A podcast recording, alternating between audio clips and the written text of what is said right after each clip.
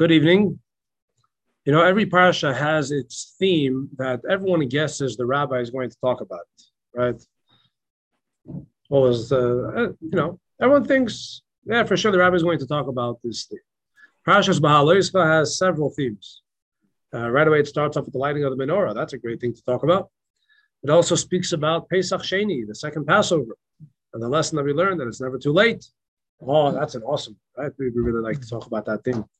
Um, there's.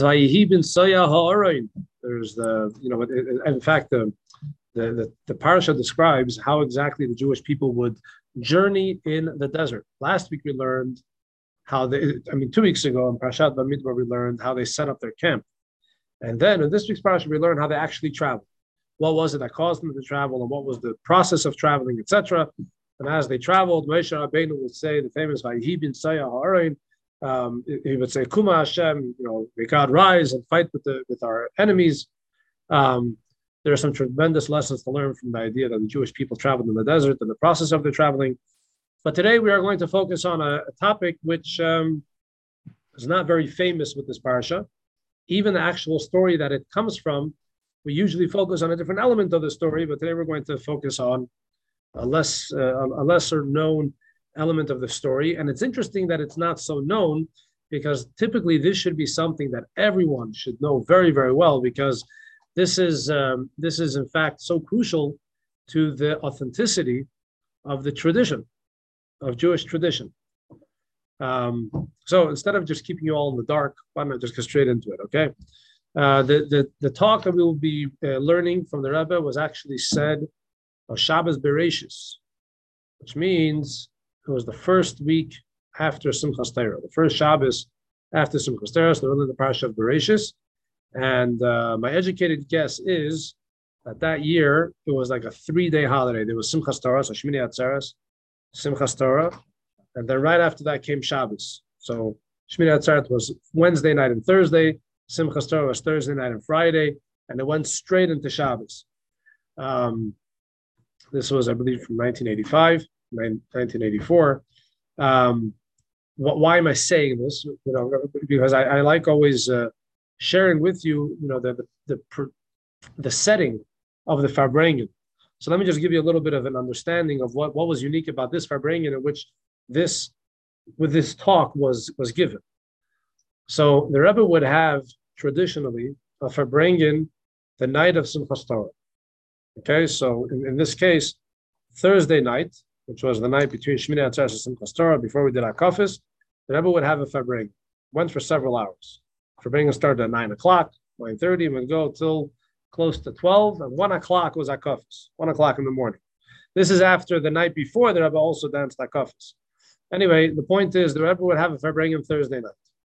Then Friday, Friday during the day was Simchas Torah, so there was services and there was Hakafot, and the Rebbe would always have a Farbrengen on Simchas Torah by day. So the Rebbe would have a Farbrengen on Friday. But since right after the Farbrengen was going straight into Shabbos, so the Rebbe would end the Farbrengen at a certain point, and they would get ready for Shabbos, and then it would be Shabbos, right? So Friday night. Shabbos by day, so the Rebbe would always have a Farbrengen that Shabbos after Simchas Torah. So after services, the Rebbe would have another Farbrengen. Mind you, in the past 24 hours, or 36 hours, this is already the third Farbrengen, right after the prayers. That will go on for several hours. And then, so that was for the Shabbos. But then, since the Rebbe was not able to distribute from the cup of blessing, because usually by, by a holiday, on, during a festival, at the end of the festival, the Rebbe would have a Farbrengen, and he would uh, do he would he would wash hamotzi, he would, he would eat bread by the Farbrengen, he would have challah, and then at the end of the Farbrengen, he would do Birkat Hamazon, he would do the grace after meals, and he would do so with a glass of wine. And then afterwards, they would pray the evening prayers, Ma'ariv, and then the Rebbe would make Havdalah, and then the Rebbe would distribute from his cup of wine to all the thousands, tens of thousands of people that would come by to get a little bit of wine from the Rebbe. This the Rebbe would do every at, at the conclusion of every holiday. Rosh Hashanah, Simchas Torah, Pesach, and Shavuos. But if Simchas Torah goes straight into Shabbos, he wasn't able to do it at the end of Simchas Torah. So that next day, the Shabbos, after you already had a Farbrengen right after services, towards the end of Shabbos, he would have another Farbrengen. He would wash his hands and eat Hamoitzi, and he would have a long farbrengen, and then he would do the Birkat Hamazon, he would do the grace after meals, and he would pray the evening prayers, and then he would make Havdalah, and then he would give out Kos shel Bracha, he would give out the, the, cup of blessing. So in 48 hours, there were four farbrengens. Can imagine just the the uh, let's put it this way: forget about forget about the the how hard it was to retain all of that information. What's so amazing to me is that people were able to experience such awesome experiences in 48 hours for them. Every Farbrengen was it was was an amazing experience. And here, I don't know if it's three, some of them are four, sometimes there were five or six, some of them were two and a half, whatever. Yeah, in 48 hours, I could speak for over 10 hours. Yeah. Anyway, so this talk came from the talk, the, the fourth Farbrengen. Okay, so this is, I'm never started to discuss this idea. All righty, so let's go into this week's parasha. We learned in this week's parasha the Jewish people are complaining. What's new, right? They're complaining. Why are they complaining? They want to have meat. That's their kvetch. It's not enough that they have manna, they have food falling from heaven. They want to have meat. So God, so Moshe Rabbeinu comes to God. He says, "May ayin li basar. Where am I going to have meat for, for this for this nation, for this multitude?" He, he wasn't complaining to God. I don't have enough meat to provide them. Really, what was going on was he says, "God, really, I have to deal with this. I have to deal with providing them with deli. Like, that's not what I'm here for. I'm not here to give them, uh, you know, uh, steaks.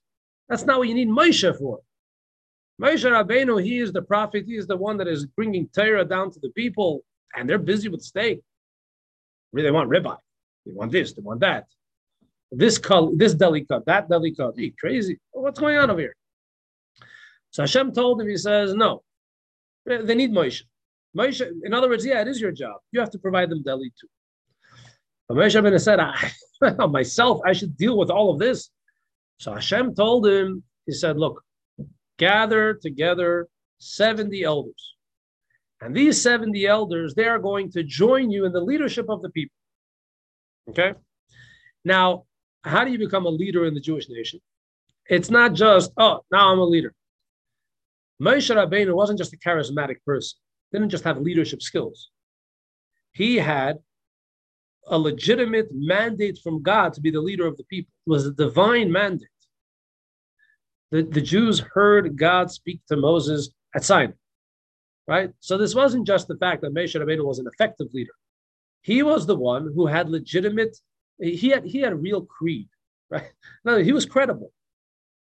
So what's going to make these 70, these 70 uh, elders credible leaders of the people?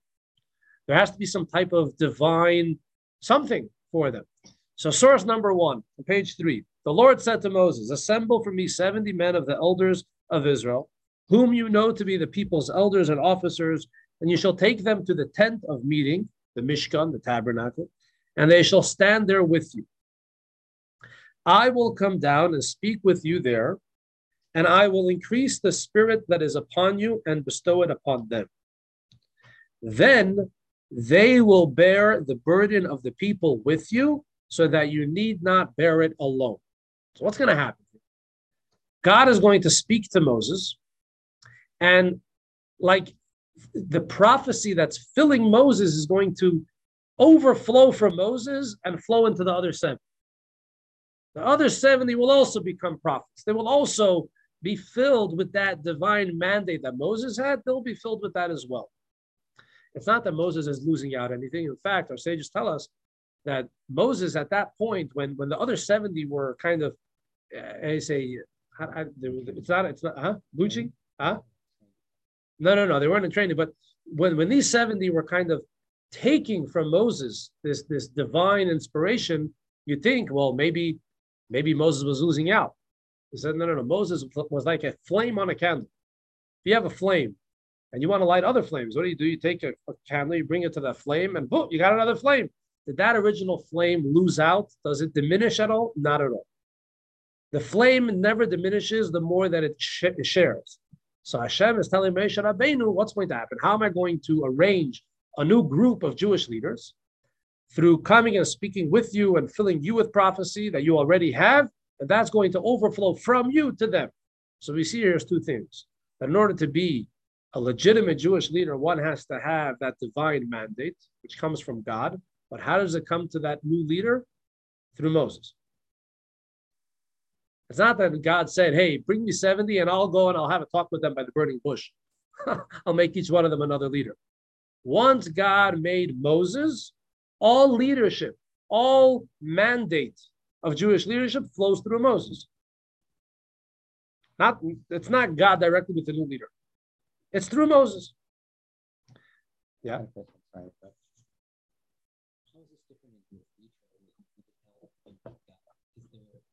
What's the story with Yitro?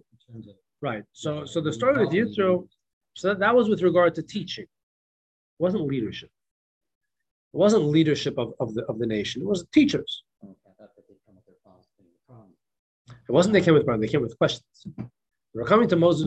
Yitro was not upset that, that Moshe Rabbeinu had set up a shingle and said, anyone who has studies, come to me. That's what Moshe Rabbeinu was for. You have a, you have a problem, come. Okay. His problem was the fact that in order for someone to learn Torah, they had to come to Moshe Rabbeinu.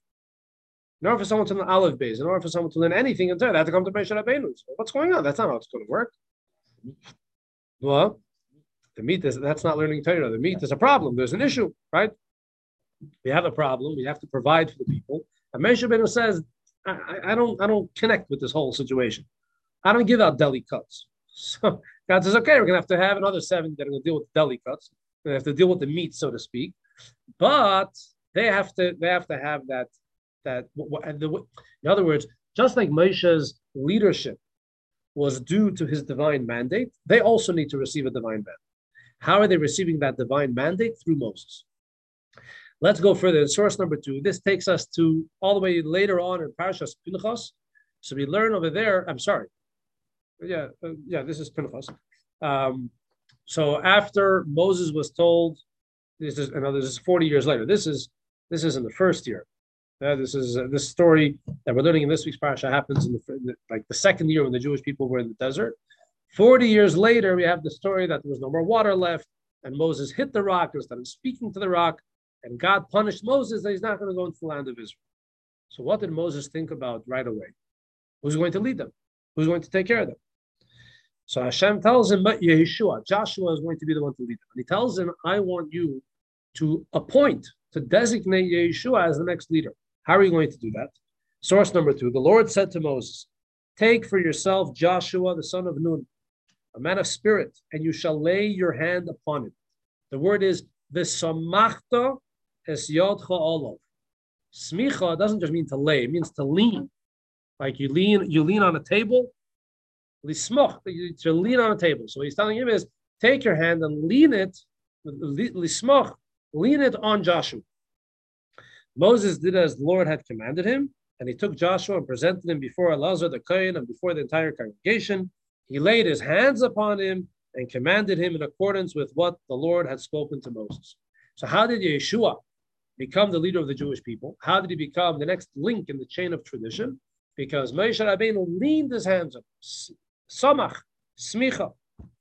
From then on, the, the concept of, uh, of ordaining another Torah leader, another Torah authority, is called smicha to lay, to lean. The previous one, Moshe, Yeshua, whatever it is, they lean on the next one. It doesn't necessarily have to be with the hands, but the point is that ordination is the same idea as that ordination that Moshe Rabbeinu did to Yeshua, in accordance with God's instructions. Let's see how Maimonides describes it. At least one of the members of the high court, lower court, or court of three must have received smicha ordination from a teacher who himself had been given smicha. What is smicha? Our teacher Moses ordained Joshua by placing his hands upon him. As the Torah states, he laid his hands upon him and commanded him. Similarly, Moses ordained the 70 judges, and the divine presence rested upon them. And so apparently, the 70 judges that were brought together in this week's parasha also they received smicha from Moshe Rabbeinu. These those elders ordained. So once someone received smicha, now he could give smicha, right? Um, similarly, uh, The, thus, those who are say, those elders ordained others, and the others still other, uh, still others in later generations.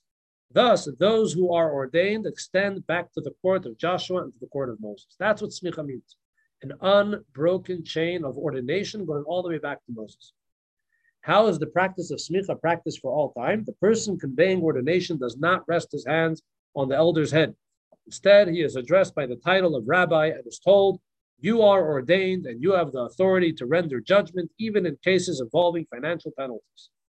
At first, whoever had received smicha would convey smicha on his students. Afterwards, as an expression of honor to Hillel the elder, the sages established that smicha would not be conveyed upon anyone unless license had been granted by the nasi, by the president of the court. So what's smicha?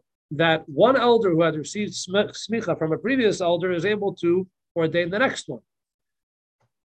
By the way, smicha only works if the one who's receiving smicha is worthy of that ordination. Someone who's not worthy worthy of that ordination, smicha is worthless. Smicha is meaningless, right? It's only someone who is worthy of being a Torah authority. If a if someone already has that unbroken chain of ordination is able to convey it to the next one. Okay. Page four on the bottom. So we're going into the Sikha, into the talk from the Rebbe. The first ordination was the ordination of Joshua by Moses. God instructed him to lay his hand on him, and he did so. He laid his hands upon him and commanded. Similarly, Moses ordained the 70 elders, and as Maimonides writes, it was those elders who ordained subsequent generations, linking later generations back to Joshua and Moses. Since this ordination constitutes a mitzvah, as part of the mitzvah to appoint judges and law enforcement, right? We have a specific mitzvah to set up a court of judges. And in order for the court to be legitimate, it needs to have at least one member that has smicha. That means that keeping that unbroken chain of ordination alive, that's a mitzvah. So every time that a, an elder gave smicha to another one, that was a mitzvah. Every person who was so ordained with the link of tradition back to Moses is obligated to teach Torah to students and to endeavor to ordain those who are worthy of ordination. In the words of the verse, do not withhold good from its owners, right? So every person who has learned Torah and has received smicha has to teach others Torah to the point that they are worthy of receiving smicha as well. This is an especially worthy endeavor because it continues the link of tradition to the next generation. Just how important is ordination? How important is smicha? How far must one go to ordain a new generation of scholars? The following story of Rabbi Yehuda ben Bava brought in the Talmud will provide us with some insight. All right, so what does the Talmud tell us? One time, the wicked kingdom of Rome issued decrees of religious persecution against the Jewish people with the aim of abolishing the chain of ordination and the authority of the sages. They said that anyone who ordains rabbis will be killed, and anyone who is ordained will be killed. And the city in which they ordain the judges will be destroyed, and the signs identifying the boundaries of the city in which they ordain judges will be uprooted. no, no, no prisoners, that's it. They're getting rid of this. These measures, measures were intended to discourage the sages from performing or receiving ordination due to fear for the welfare of the local population. Okay, so how can you give smicha? So what did Rabbi Yehuda ben Bava do? He went, you're on page six, he went and sat between two large mountains, between two large cities, and between two Shabbat boundaries. In other words, between Usha and Shefaram. He went to no man's land. He went to a place that wasn't even on the map. Nowhere, the middle of nowhere. In a desolate place that was not associated with any particular city, so that he not endanger anyone not directly involved. And there he ordained five elders, and they were Rabbi Meir, Rabbi Yehuda, Rabbi Shimon, I believe that's Rabbi Shimon Bar Yochai, by the way, uh, Rabbi Yossi, and Rabbi Lazar ben Shamua. Rabbi Avia said that Rabbi Nechemia was also among those ordained he ordained the next generation of great of, of great leaders, of Torah leaders. When their enemies discovered them, Rabbi Yehuda ben Bava said to the newly ordained sages, My sons, run for your lives. They said to him, My teacher, what will be with you? Rabbi Yehuda ben Bava was elderly and unable to run. He said to them, In any case, I am cast before them like a stone that cannot be overturned. Why? Because even if they're going to try to, to run away with him, they will catch up to them and they're going to kill him.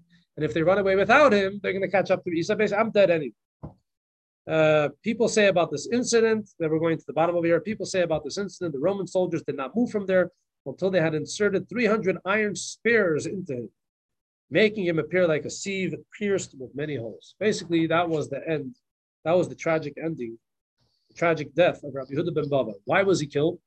What, what did he give up his life for? Not for Shabbos, but not for kosher, for smicha, for for continuing that chain, that unbroken chain of ordination, dating all the way back to to Moses. So, uh, you know, first of all, there's a few things that we can learn from the story. How important smicha is. Let's see how the Rebbe says this. This story teaches us two points.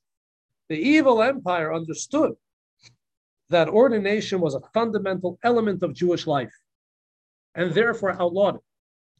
After all, the decrees all focused on fundamental Jewish practices such as circumcision, Shabbat observance, and so on. The, the Romans didn't didn't uh, they weren't busy with uh, getting rid of all the mezuzahs. Mezuzah is an important mitzvah, right? But one won't say that a mezuzah is the, a foundational mitzvah of, of Judaism, right? It's important. It's, it's, definitely an important mitzvah. But you can't compare it to Shabbos or circumcision, right? The, the bris, the Romans they ran after the, the main, the very, very important ones. And uh, the fact that they outlawed smicha shows that even the Romans understood that smicha is so important. And I'll, talk soon why, why that's so important. But another thing, in number two, Rabbi Yehuda ben Bava sacrificed his life for the sake of ordaining students. Now, so so first of all, why is smicha so important? So, just to illustrate uh, the question, Today we don't have this. That, that chain actually was broke. The chain was broke. Oh, but that's that's not the same thing. It's not today what we call rabbinic ordination, we call it smicha, but it's not the legit, the real smicha. No. Smicha means that this rabbi can say, I got smicha from this rabbi, this rabbi, boom, boom, boom, boom, boom, all the way to Moshe Rabbeinu. There's a direct chain right? A direct and you know unbroken chain. At a certain point, that chain broke. It, it stopped. So one second, and Judaism is function, right? Judaism is function, right? So why did Rabbi Yehuda ben Bava risk his life for smicha? So let me just explain what smicha means. See, today, a rabbi is a nice. guy. That's what a rabbi is. He teaches. He can get nervous sometimes, scream at someone, but that's the worst he could do, right? The rabbi's bark is uh, worse than his bite. There isn't much that the rabbi could do to anyone, right? Other than give them a, a matzah ball, a challah, and that's it. That's all a rabbi could really do. A police officer, if they come up to you and they whatever they say something or they, they put you under arrest and you resist, you're in trouble. Who's the police officer? Who is he? He's a representative of the law. And you are resisting the law. You're in trouble. You're in serious trouble. Right? In other words, in most countries, there's such a thing called authority. There's, there's a government. There are representatives of that government, and that's it. Can an officer arrest you if, if, if he doesn't have a badge or if he's been discharged of his duties? No, they can come, they can arrest you, put you in handcuffs and chains. It's nothing there's not going to be a record of it, and you're not going to go to jail for it for resisting that arrest. What's the difference? I understand. Because he has the badge, if he tells me to do something, I have to listen. But now he doesn't have the badge, I don't have to listen. But what's what's the deal? What's the idea here? That anyone that is a legitimate representative of the government, you must listen. There's no such thing as just uh, not listening, right? Resisting or, or going against what, what they say is, is it constitutes a crime. in Judaism, Moshe Rabbeinu, Moses was a king. okay, this man had power. If Moses said something and someone resisted, you were in serious trouble. There was a serious problem here. Exactly. Korach went boom because he resisted. He went against Moshe Rabbeinu, right? I'm saying in, in general, you have to realize that Moshe Rabbeinu was a king. He had a government going on here. People had to, you know, listen to the king. When Moshe Rabbeinu passed away, Yeshua took over. What, what, what did Moshe Rabbeinu do? He was Soymech. He, he gave him the mandate. Now you are the leader of the people. They have to listen to you like they listen to me. Okay. So now, when it comes to Torah, in general, by now we, we know that Torah encompasses a lot of things. Torah is not just, you know, uh, different rituals or prayers or songs and hymns. Torah encompasses every aspect of Jewish life, civil life, money, money issues, right? There's, there's a lot that goes on in Torah. Torah deals with, with, with death penalties, right? There's a murder case, it goes to Din and they deal with it. And they might even put someone to death as a result. Not today, whatever. But the point, let's talk here in the original organic Torah situation. Now, who, who are these people to officially haul in a guy and give him lashes? Who are you? Who am I? I'm a representative of the Torah. Says who? Well, I received smicha from this one, who received smicha from that one, who received it from Moses. No one's going to counter the, the authority of Moses, right? So a Din, a Sanhedrin, a, a Jewish court, someone who had smicha, represented the ultimate authority in Judaism. That, that's what they represent. They weren't able to do things on their own, make up stuff, but they represented legitimate Torah authority. Going against someone who had smicha was risky business. You couldn't do that. It didn't work that way. We'll see. We'll see soon why why it's so important to appreciate this concept. So, in other words, smicha was not simply saying, "Oh, now this guy is called doctor. Now you're called now now you're called rabbi." Today, the title rabbi, whatever, it's a title. Then the title rabbi meant not a king, but but like he has authority, right? You call someone officer, he's a police officer. It means he, he represents the, the government, he represents law, right? If a judge gives an order, it's a court order. Violating a court order is a crime, right? So in Judaism, the Din, those that had smicha, when they gave an order, violating that court order was a serious offense. It wasn't a joke. It was a serious offense. Well, it wasn't optional to follow what this musmach, what this person at smicha had, right? All right. So one second. Now, before we go further, I think also it's another, another very important idea is very important to understand. One of the greatest misconceptions of Judaism is that the rabbis are arguing about everything. That is a lie, an absolute lie. So, what do you mean? I open up the Mishnah, they're fighting about everything. They can't agree on nothing. Huh? One second, one second. Oh. Yeah, open the Talmud. They're fighting about everything. The rabbis of the Mishnah, the rabbis of the Talmud, from Moses until today, all rabbis that keep to the tradition, they agree on everything. They agree on everything. Certain details are up for conversation. Certain details were, were given over to the, to, the, to the leaders and to the Torah scholars of every generation to work out. Okay, that's where there could be discussion. But there was never a conversation or an argument whether Shabbos is on Saturday or on Sunday or on Tuesday for that matter. There was never an argument whether tefillin has to be black or blue. There was never an argument whether the four kinds that we take on, on Sukkot, whether it might be an orange and not an esrog, a certain type of citrus. No one ever, ever brought up the idea that it might be an orange. No one ever brought up the option if you can't find a palm branch, take a branch from a different tree. What? What are you talking about? We've got Judaism, my friend. This is Judaism that comes directly from Moses. No one ever had an argument whether on Shabbos what the definition of work is. There was never an argument about that. Never an argument. Moses was very clear what the definition of work is. Extremely clear. There was no, there was no question about it. So what's going on in the Mishnah and all they're, they're fighting all day. They're not fighting about anything. Moses gave them a tradition of Torah. Moses gave them rules of how to learn the Torah and how to understand the Torah, and they all agree on those rules. There's no there's no discrepancy in that. Part of the whole idea of the evolution of Torah is is that people are going to have to understand in their own mind what the conclusion should be. It's inevitable that there's going to be disagreement because everyone is different. And then when there's disagreement, guess what's going to happen? We're going to have a vote, and the halacha is going to be according to the majority, and no one argues with that. No one argues with that. So if you open up the Mishnah you find Beis Shammai says this, and Beis Hillel says that. Yeah, these two these two uh, schools, one of Shammai, one of Hillel, they're arguing about everything. So you think, wow, there was like two Judaisms going on. That's not true. That's not true. The arguments happened in the school. The arguments happened in the academy. And then at the end of the day, said, okay, let's take a vote. We all voted. Beis Hillel was the majority. That's it. Everyone in Beis Shammai's camp did according to Beis Hillel.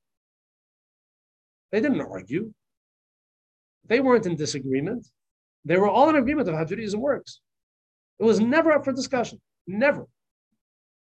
They all agreed that Judaism comes straight from God and it was through Moses and the concept of prophecy, all these different things. No one ever came up with a concept that the way halacha is going to be determined, you know what, let's take a vote, not the Sanhedrin, let's take a vote, Let, us go out into the city and let's gather to together 500 people and let's take a vote. That's not decide halacha. No one ever came up with such a concept. No one ever disagreed on that because that's a rule that was received directly from Moses. Oh, so now, so these are two very important things we have to understand before we continue to the next, to the next uh, section. So smicha means an unbroken chain of ordination dating back to Moses, which means that the person who has smicha has tremendous, tremendous power, tremendous religious power that that, that can control not just the religiosity of the Jews when they're in shul, or how they or how they do their Pesach Seder. It has an impact on how they do their business. It has an impact on how people are going to settle disputes. It's very, very powerful. And the other thing we have to understand is that even when the sages in any given generation are arguing about something, it's not because they disagree with each other on the essence of what's being dealt with. They have a disagreement on how it should be applied in a specific way. It's all in details, but it's not on the essential d- situation. It's not on what's being dealt with. All right, so let's continue. Yeah. Oh, why? So that so so what we're going to discuss now is why did it stop? Another interesting question is when did it stop? Another question is how could it restart? could it restart? Okay, so Maimonides writes a very interesting thing. Page eight. It appears to me this is Maimonides speaking. Yeah, it appears to me that if all the wise men, oh, here's another thing about smicha. Smicha was only given in Israel. If you were in the land of Israel, you're able to give smicha. If you were not in the land of Israel, you couldn't give smicha. That's already an indication of why smicha got into trouble because a lot of a lot of rabbis were, were expelled from Israel. A lot of rabbis weren't in Israel. So that's another thing to keep in mind that the location. I say what what, what's the secret about real estate? Location, location, location. So smicha, it's not just that you have to have that unbroken chain. You don't just have to have someone who's worthy of receiving smicha. It's also the location. All right. So it appears to me that if all the wise men in the land of Israel agree to appoint judges and convey smicha upon them, the smicha is binding. Says there's an option. There's a way to restart smicha. How? To get all of the sages in the land of Israel, at least the majority of them, to come together and say, you know what, we're restarting and we are going to de- designate this and this person, he is going to receive smicha. That's going to restart. It's going to be binding.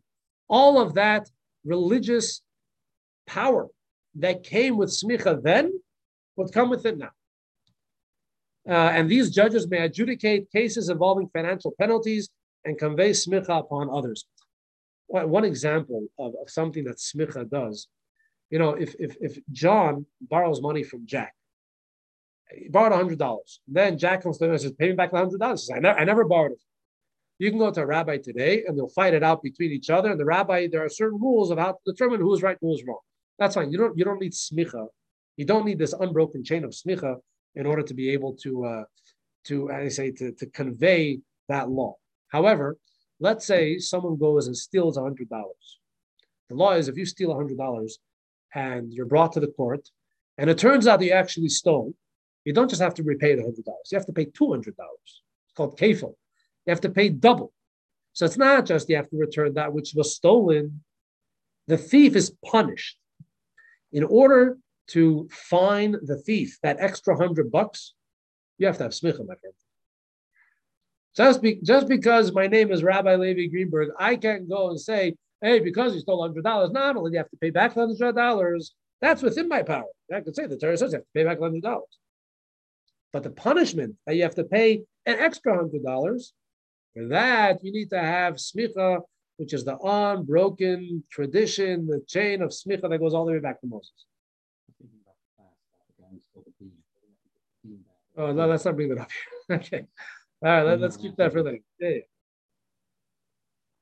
Okay. So if so, why do the sages? So so one second. So it turns out, so so there, Maimonides says it turns out that you don't really need to have an unbroken chain. You can restart it if you want. I mean, not if you want. If everyone's going to agree to restart it, let's restart it. So he says, if so, why did the sages suffer anguish over the institution of smicha, so that the judgment of cases involving financial penalties would not be nullified among the Jewish people? Words, why, why did they risk their lives to continue smicha? Because, so the, the Rambam answers, because the Jewish people were dispersed, and it is impossible that all could agree. Not because they're they're stubborn. They just they, they can't communicate. They're all dispersed all over the place. So you can't really get a consensus of all the Jewish people about anything because they're all over. If by contrast, there was a person who had received smicha from a person who had received smicha, he does not require the consent of all others. So if that tra- chain of, of, of smicha would have continued, if there would be someone today that has smicha all the way back to he doesn't need anyone to agree with him. He can just give smicha, that's it. Instead, he may adjudicate cases involving financial penalties for everyone for he received smicha from a court. The question whether smicha can be renewed requires resolution. the Rambam says, what I'm saying here is it's a thought, it's a possibility, but I'm not saying this as a fact. I'm not saying that it's absolute that all the sages of Israel can get together and uh, and do it and figure it out. Now, Maimonides lived about 850 years ago, more 900 years ago. Yeah, a fascinating story happened about 500 years ago in the city of Tzfas. Uh, for whatever reason, there was there were certain issues that came up uh, they say it had to do with the fact that the Marranos, Anusim from Spain, that the conversos, right? They had converted to Christianity, you know, and then they, they, they ran away from Spain, they came to Tzfas. For some reason, there was an issue that had come up that the sages of the city of Tzfas, they realized that really the only way to, to solve this problem would be is if the institution of smicha would, would exist. We need the institution of smicha that power, we need to have that religious power in order to take care of this problem, this issue. So there was a rabbi, his name was Rabbi Yaakov Beirav. Rabbi Yaakov Beirav was one of the leaders of the Tzfas community. And he decided, you know what, it's time to renew smicha. So one thing we know for sure, by the time of Maimonides, there was no smicha. Because Maimonides is discussing renewing the smicha. So definitely by the time of Maimonides, 900 years ago, smicha was over. That chain had been broken, it was stopped. So about three, four hundred years later, 500 years ago, Rabbi Yaakov Beirav wanted to renew it in order to take care of a certain problem that had come up. Um, and he managed to, to, uh, to convince, now Tzfas was a community of rabbis. It wasn't, wasn't so simple to be a, a big, a big fish in Tzfas. Uh, for example, one of the people that were there was the author of the Shulchan Aruch, the Code of Jewish Law. Rabbi Yosef Karo, the Beit Yosef, he, he was one of the rabbis there. Till today, he's, he's one of the, the authorities on Jewish law. Now, it reminds me of a story. There was once uh, the chief rabbi of Russia, Rabbi Lazar, was one the, the, the rabbi of Kfar Chabad. You know Kfar Chabad is? It's a it's a Chabad town in Israel. It's about three, four thousand families there, maybe. I studied there for two years. So the rabbi of Kfar Chabad, he was a he was a scholarly man. His name was Rabbi Ashkenazi. He was the rabbi for many years. So one time he was he was in, in Moscow and he went together with Rabbi Lazar to visit President Putin. I don't know if he was president then or prime minister or whatever his, whatever his title was. Anyway, so they come. So so Rabbi Lazar introduced Rabbi Ashkenazi. He said he is the chief rabbi of Chabad in Israel. So Putin looks. He says the Chabad village says, and now he's looking at Rabbi Rabbi Ashkenazi had a white beard. You know, he was an elderly man. Rabbi Lazar was young. You know, uh, interesting. So he said, how can you compare this rabbi from Israel to our rabbi here? Our rabbi is the chief rabbi of three, four million Jews. I don't know how many Jews, how many Jews are a million Jews, let's say, are in Russia. Says, and he, how, how many Jews live in Kfar Chabad? Three, four thousand. So Rabbi Lazar, he says, you have to understand, I'm the rabbi of a million Jews. He is the rabbi of 3,000 rabbis. it's not so simple. So it's a whole different, a whole different ballgame. So anyway, in Tzfas, in that city at the time, Rabbi Yaakov Beirav, he had uh, a pool of huge rabbis. And he convinced about 25 to 30 rabbis to agree that yes, it's time to re, re, reenact the smicha. Um, let's see how the Rebbe. Another insight into the importance of ordination. Many years after ordination had ceased to exist, great Torah authorities gathered to renew it. In the time of Rabbi Yaakov Beirav, many great Torah scholars gathered and ordained it. On the foundation of Maimonides' statement that if all the wise men of the land of Israel agree to appoint judges and convey ordination, they have the power to do so. We're on page nine. Rabbi Yaakov Beirav in turn ordained four Torah scholars, among them Rabbi Yosef Karo, who was the author of the Shulchan Aruch of the Code of Jewish Law, who in turn ordained Rabbi Moshe Alshich, who in turn ordained Rabbi Chaim Vital, who actually ended up becoming one of the greatest students of the Arizal, who was the great Kabbalist of Tzfas. Anyway, however, this ordination also ceased. Why? Due to the controversy that arose from Rabbi Levi ibn Chaviv's opposition the story is well known. So what happened here? They renewed the smicha, and all the rabbis of Tzfas were happy with it, etc. Fine, we renewed the smicha. Now, Tzfas was from the larger Jewish communities at the time in Israel. However, in Jerusalem, there was a Jewish community there. There was a, by the way, there was an, there was a Jewish community in Jerusalem from the time of the destruction of the temple. There never, there never ceased to be a, a Jewish community in, in, the, in the city of Jerusalem. There's only one time in history where a Jewish community ceased to exist in the old city of Jerusalem, from 1948 to 1967. In the old city of Jerusalem, when the, when the, when the, the Jewish quarter in the old city was basically run over by the Arabs and they expelled them, etc. Then 1967, they came back. Um, anyway, so the rabbis of Tzfas, they decided out of respect for the city of Jerusalem, they're going to send a message to the rabbi, the chief rabbi of Jerusalem. And mind you, then Jerusalem maybe had 1,500 Jews. It was a very small community, very poor. And they notified him about it. And the rabbi said, absolutely not. Excuse me? You can't, you shouldn't renew the smicha. He was adamantly against renewing the smicha. And it became a serious controversy. It became a very big controversy to the point Rabbi Yosef Karo, who had received smicha, who, who, who in turn gave smicha to the next, to his student, who gave to another student, doesn't mention this smicha in his code of Jewish law it petered out. Why? Because apparently not all the wise men of Israel agreed to it. Okay? And I, I, apparently Rabbi Levi ibn Chaviv had his reasons. He said, I, I don't see it the same way as Rabbi Yaakov Beirav. And I don't think that it's that I, I think that it's detrimental to renew the smicha. And therefore he said, no, absolutely not. Do not renew the smicha understanding the story will, will actually explain why it ceased in the first place. So here the Rebbe is going to go back and say like this: If ordination was so important, how, how do we know it's so important? First of all, Jews gave up their lives for it. Number two, at one point in history they tried to renew it. So that means it's a really important thing for Judaism. So if so, why did the chain of tradition stop? If every scholar endeavored to ordain his students, and if those students followed suit, continuing so generation after generation, why did it ultimately cease to exist? On the one hand, ordination, as we explained at length, is absolutely fundamental. On the other hand, it doesn't seem too difficult to accomplish. There are no special circumstances necessary, such as a temple or a high court in Jerusalem. The only imperative is that the scholar be worthy of ordination, and there were no doubt worthy scholars in every generation, and that the ordination take place in the land of Israel and there were no doubt caravans that traveled regularly between Babylon and the land of Israel, which would have allowed the scholars of Babylon to come to Israel to be ordained and to ordain others. There seems to be no reason for the ordination to cease to exist at any point in time. This raises a difficult question. Why and how did ordination come to an end? Even mm-hmm. after the dispersion. Come on. All you need is one, two, three. How, how many people do you need already?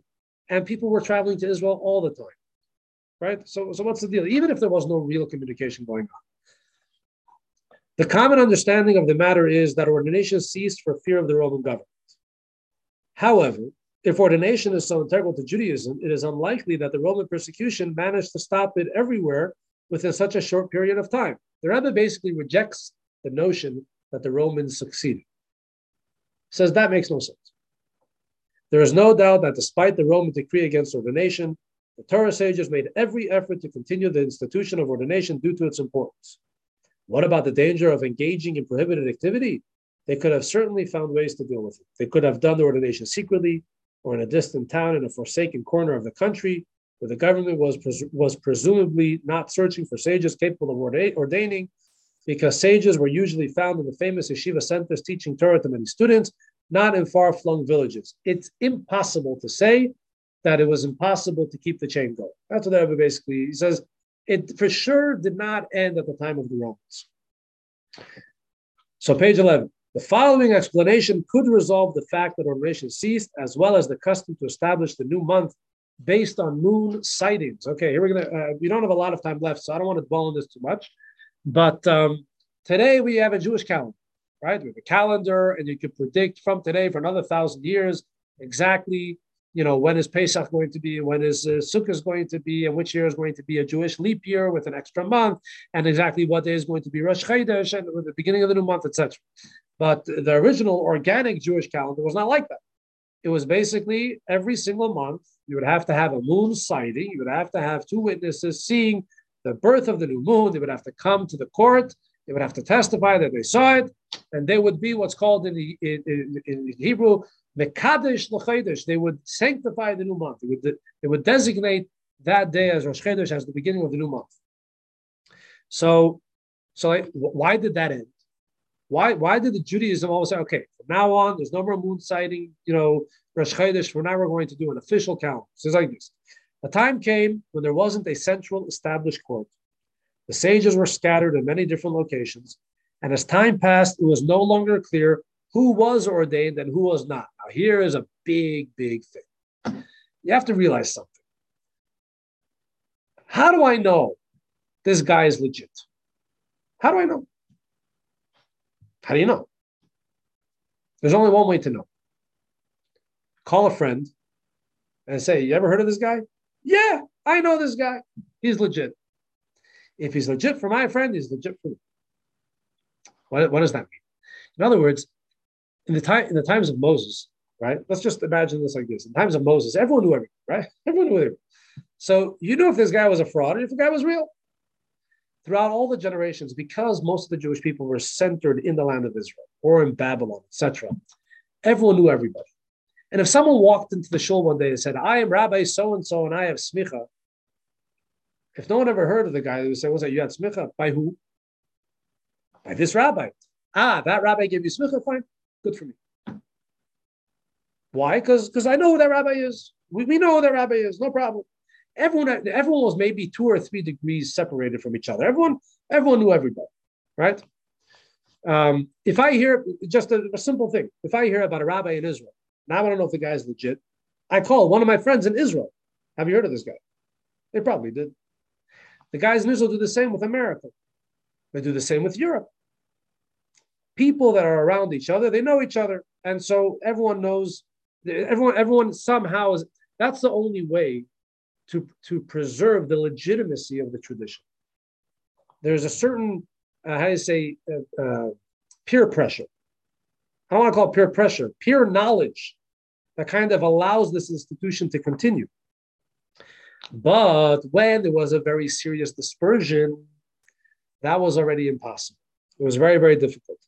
Therefore, a Torah scholar may have been ordained by a sage in one location, but he may have moved to another location where his patron sage was not well known as a qualified ordainer. And a controversy may have arisen as to the legitimacy of his ordination. This would definitely be the case if the scholar wished to establish the new month according to the new moon sightings. The controversy would no doubt be even greater. Well, it was like this. Here was the problem. In order to do moon sightings, you had to have smicha, right? So someone's going to come and say, I have smicha, and therefore I'm going to establish the new moon based on a moon sighting. Excuse me, where's your smicha? Who gave you smicha? That I never heard of that. Right? And it's going to cause a serious problem.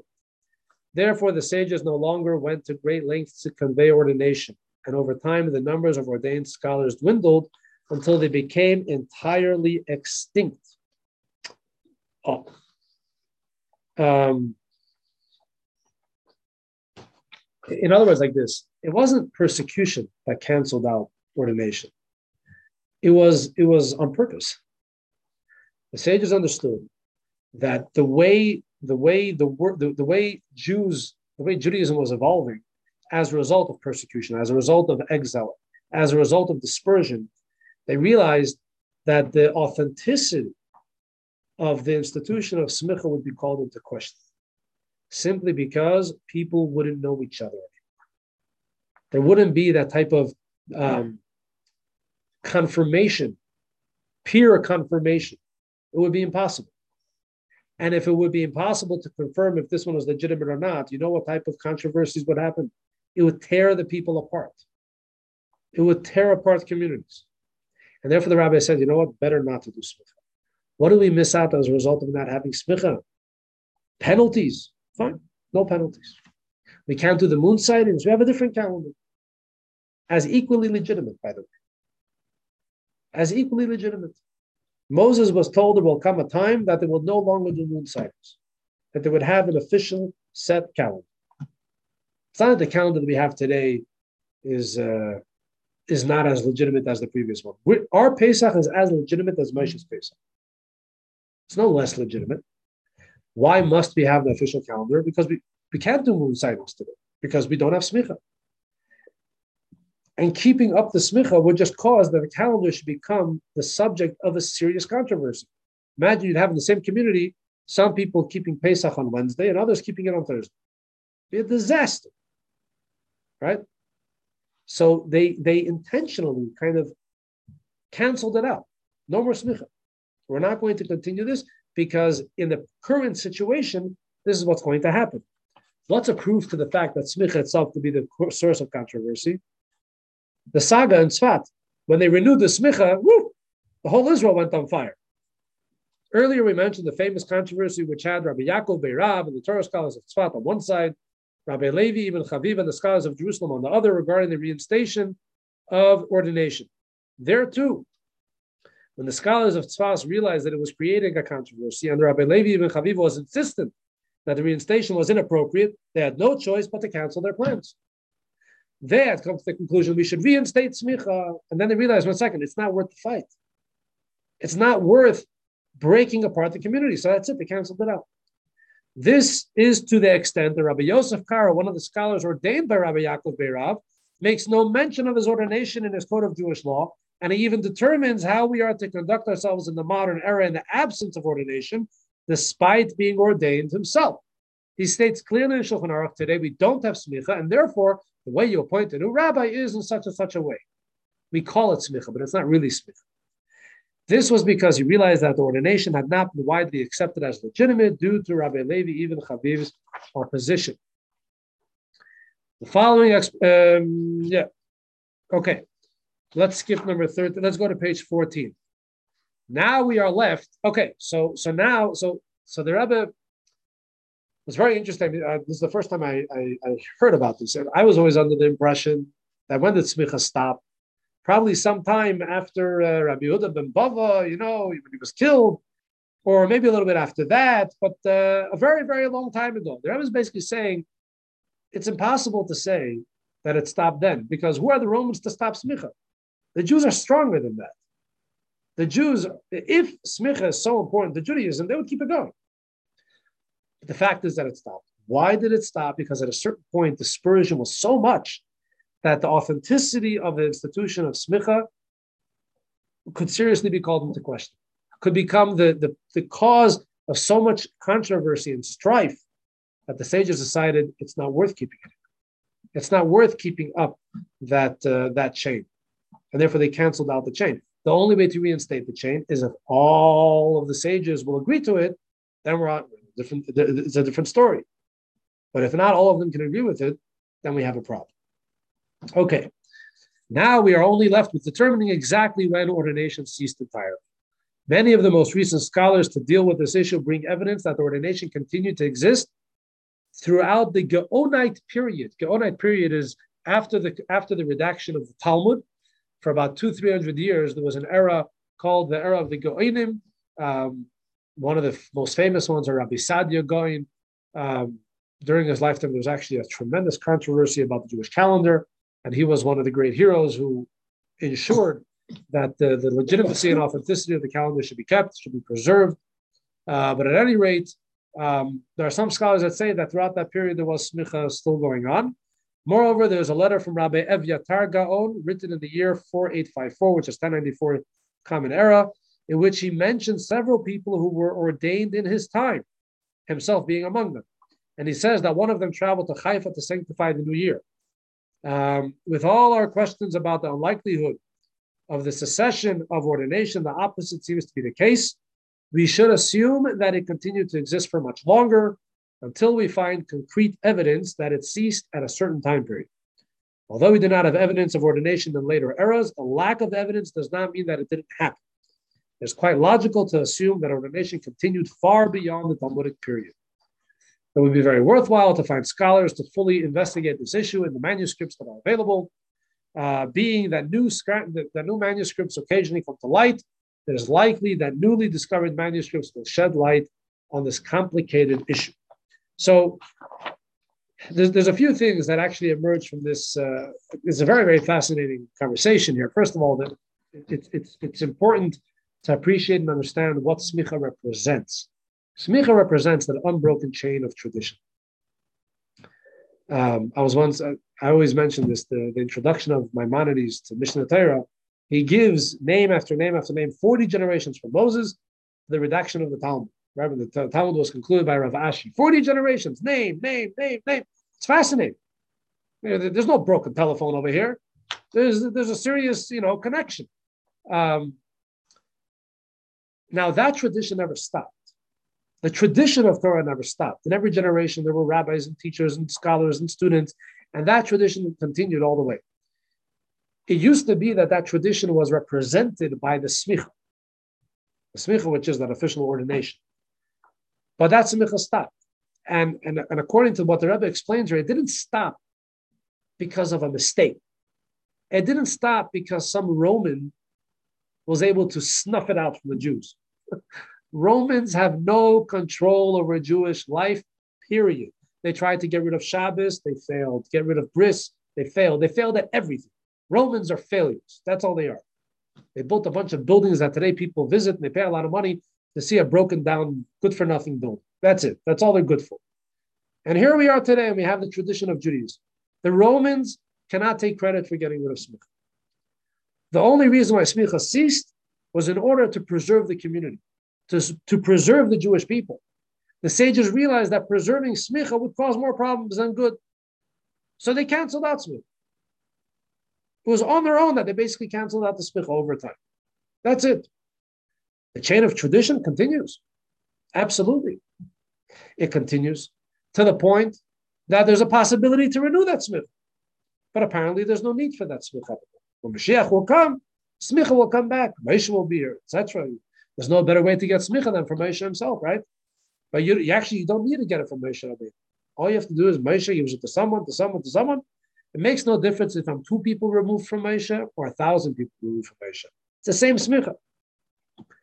Um, but the main thing is that we should understand and appreciate that uh, the, this, the, the, chain of tradition is an unbroken chain of tradition, and that we open up a Shulchan Aruch, a code of Jewish law.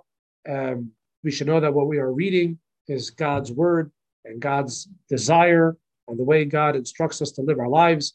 And uh, when we do so, we will merit very soon for the coming of Mashiach, the construction of the Holy Temple, the reinstation of the Sanhedrin, and Smicha will be back.